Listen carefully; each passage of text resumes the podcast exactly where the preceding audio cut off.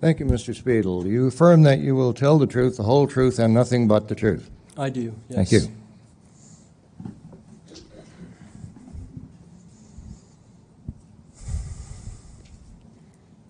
Can you state your full name and where you're from? Scott Stephen Spidle from Annapolis Valley here in Nova Scotia. Scott, I understand that back in early 2020, you had a very bad case of COVID. Is that correct? Yes, that is correct. And when exactly did you contract COVID? It was about the first or second week of February. What were your initial symptoms? Initial symptoms were just normal flu like symptoms. How did you know it was COVID, or how do you know? Uh, after the first week, about when those flu symptoms went away, I started experiencing shortness of breath and chest pain. And also, I, of course, spoke with my family doctor about this. And the testing at the time has just started. And even in the mainstream media, they reported issues with the testing, including both false positives and false negatives. And so she expressed concern with the effect, the, the accuracy of the testing. So that wasn't really relied upon. And also, upon one ER visit, uh, the doctor who seen me, he uh, at that point there's basically standard protocol to test anybody in the ER, especially if they exhibited these symptoms. And when the nurse started to prepare the test kit, the doctor turned to the nurse and said, "Don't bother with that."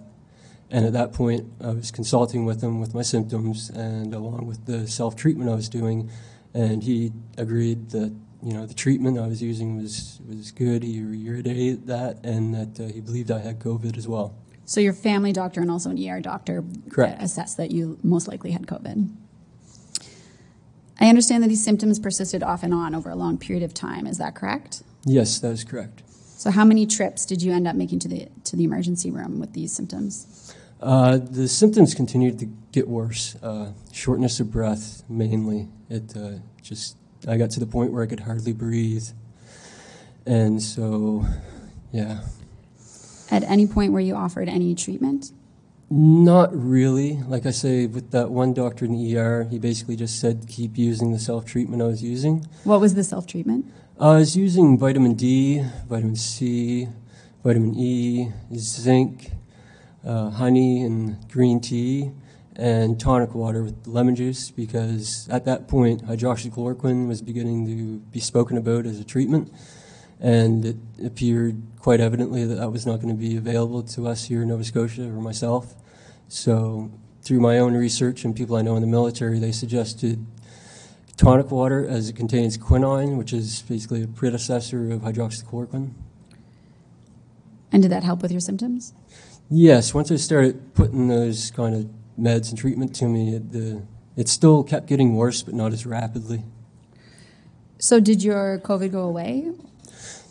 It did eventually. Uh, I did also receive a rescue inhaler on another ER visit, which was basically a shot in the dark by the doctor.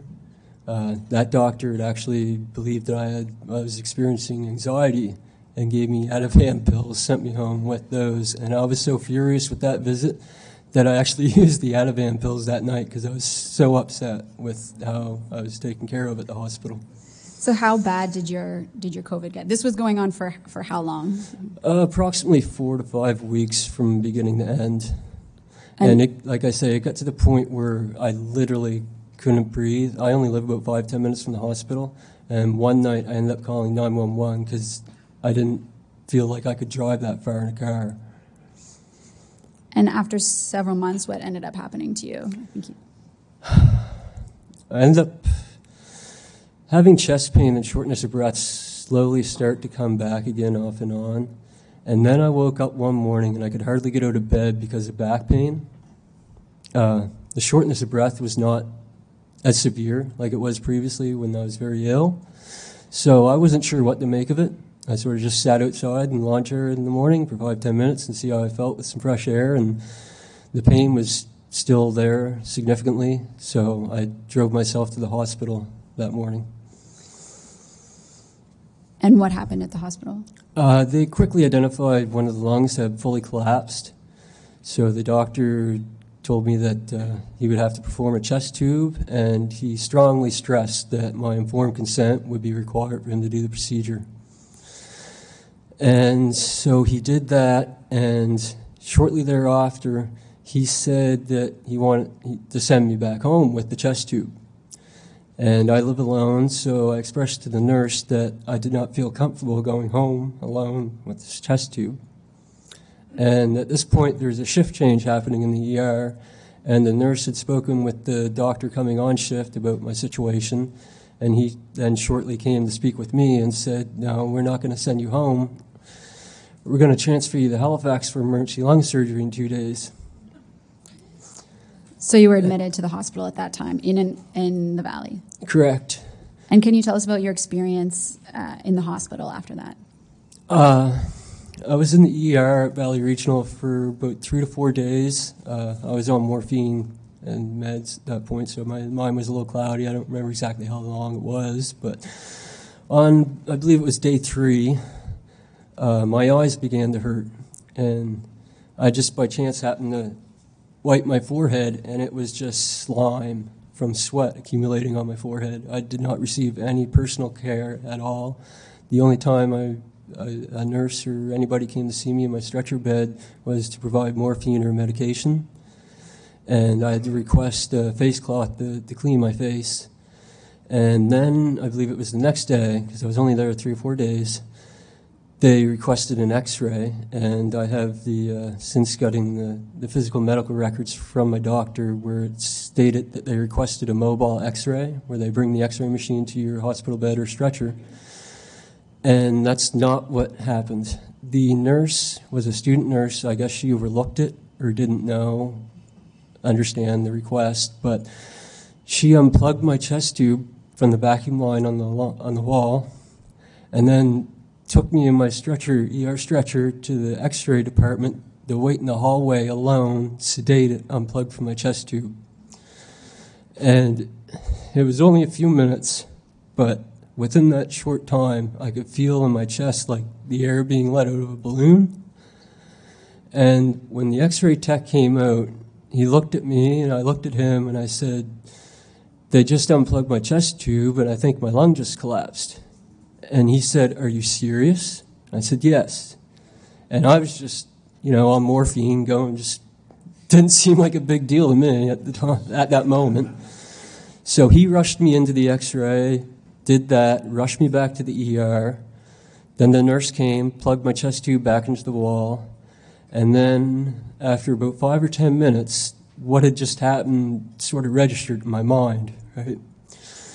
And I started yelling Help me. They're going to kill me. I need a doctor. And after yelling that three or four times, it was only a few moments, uh, the ER supervisor and a respiratory specialist came to my side.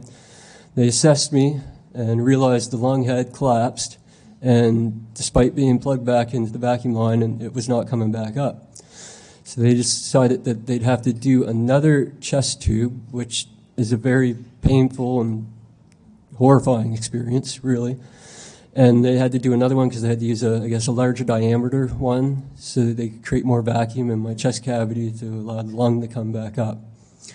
After that, I had a very serious conversation with the two of them about how that should have never happened, which they agreed. And it was shortly after then, maybe an hour or two, actually before then, the supervisor called a nurse a meeting at the nursing station, and because of my condition, they had me right in in the section there in my stretcher right there in front of the ER nursing station, so they could keep close eye on me. And so she called a, a meeting with the nurses after this happened, and basically told them, you know, if if you have questions, have patience, wait, and ask. You know, don't you know, take your time instead of making mistakes, more or less.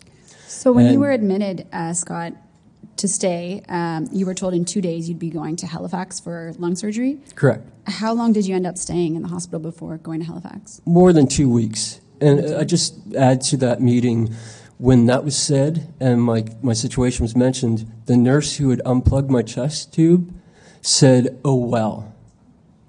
And I almost flew off the handle, except immediately a nurse, an elderly nurse, clearly been a nurse for a long time, turned to her and said, You can't be like that. Had you been hospitalized before, Scott? Yes, uh, I actually have two autoimmune conditions which put me at high risk for COVID. And one of those is ulcerative colitis, so I've been hospitalized two or three times for that for quite an extended period of time. How would you compare the level of care you experienced and witnessed in this uh, visit that we just spoke about compared with in the past? It was black and white difference, like yeah, totally different. The the a lot of the even the doctors, but mainly the nurses, they seemed scared or apprehensive of, of being near patients. It was very odd. And like I say, that was right at the beginning of all the hysteria and all the hype. So, Scott, you've had this horrible experience with what you and your family doctor and at least one ER doctor felt was COVID, um, and it resulted in significant lung damage, correct? Yes, the uh, actually ended up having surgery on both lungs because the other lung was in the same condition on the edge of collapsing. And the surgeon had said that it took about 30 years off the life of my lungs. So then, when a vaccine emerged against COVID 19, were you eager to take it? No. Did you take the vaccine? No, I did not. Why not?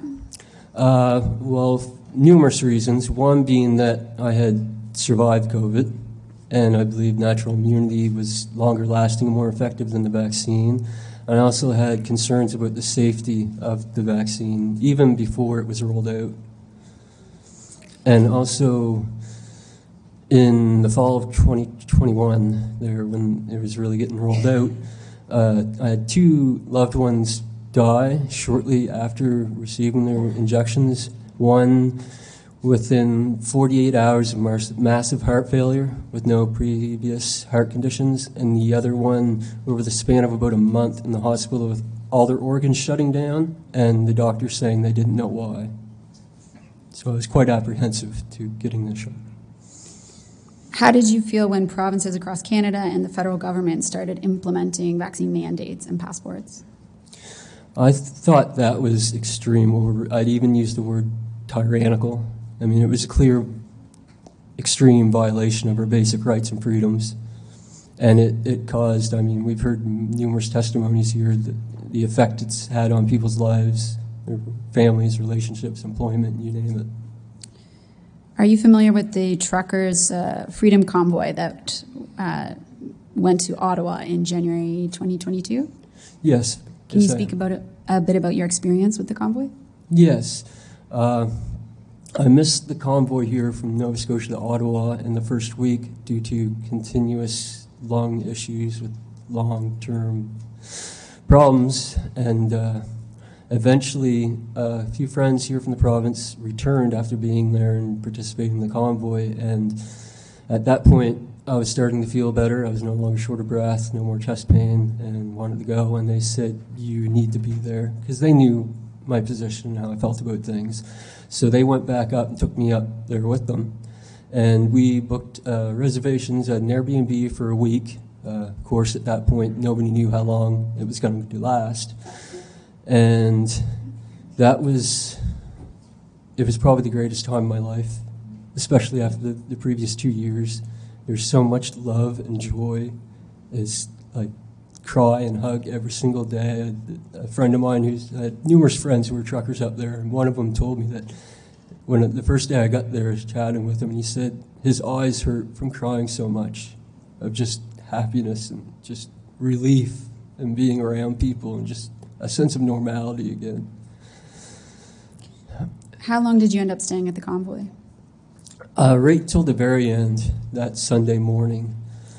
So you were planning to stay a week. Did it end up being longer than that? Yes. Well, they, they like I say, we had reservations for a week, and it was time to go home, and they were heading back. And I told them the night before that I I had to stay. It meant that much to me.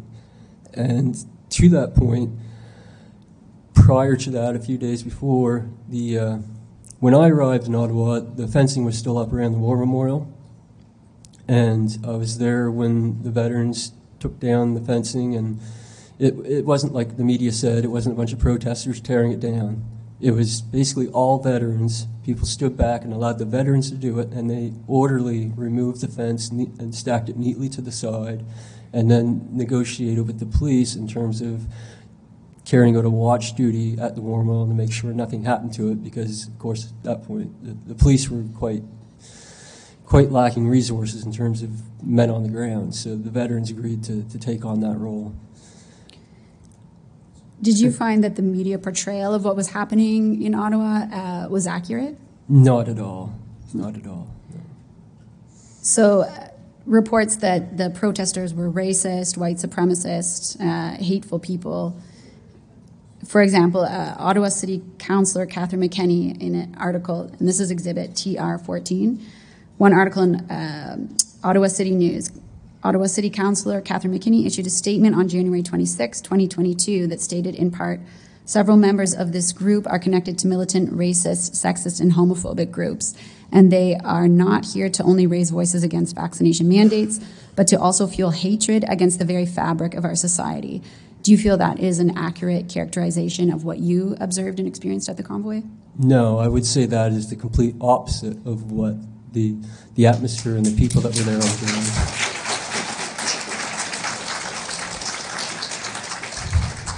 There's actually a, a very large presence of, of Christians, religious people there, along with indigenous people. And leading up to that point, we had dozens of churches across the nation being burned and vandalized.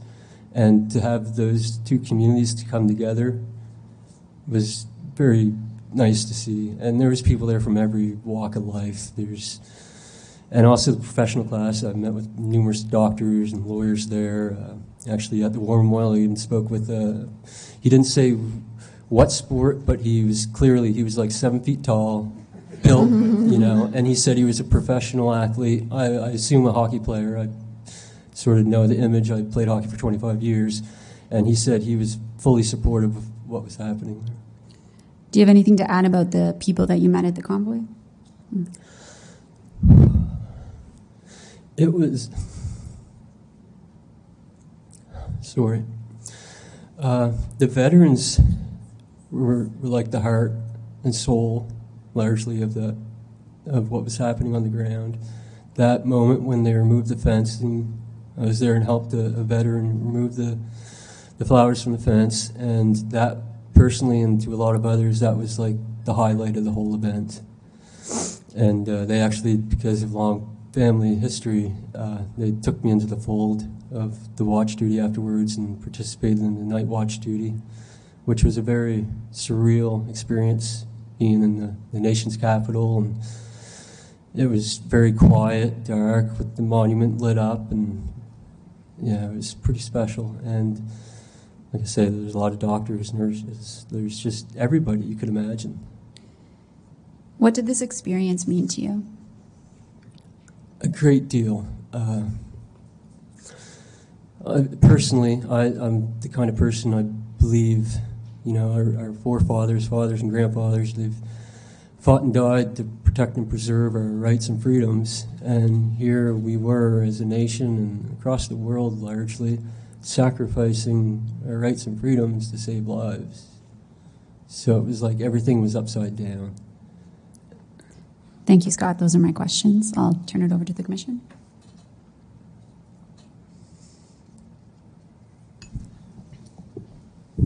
Thank you for sharing your story today. I just had one question um, around the vaccine mandates, and I was wondering if you ever asked for or obtained an exemption. No, I did not. Thank you. I did not have a need for an exemption myself personally, but I did help others with uh, religious exemptions, providing them with the sources to acquire that.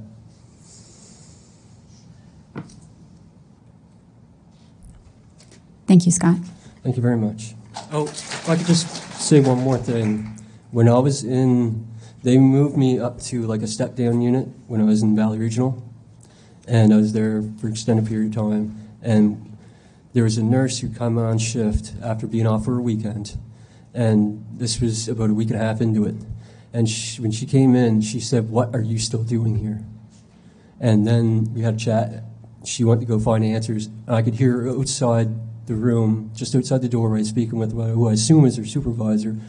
And she asked why I was still waiting, and her supervisor said that was an inappropriate question for her to ask. And she responded by saying, if he ends up in ICU, it's not my fault. And if that nurse is out there, thank you, and please reach out to me if you can.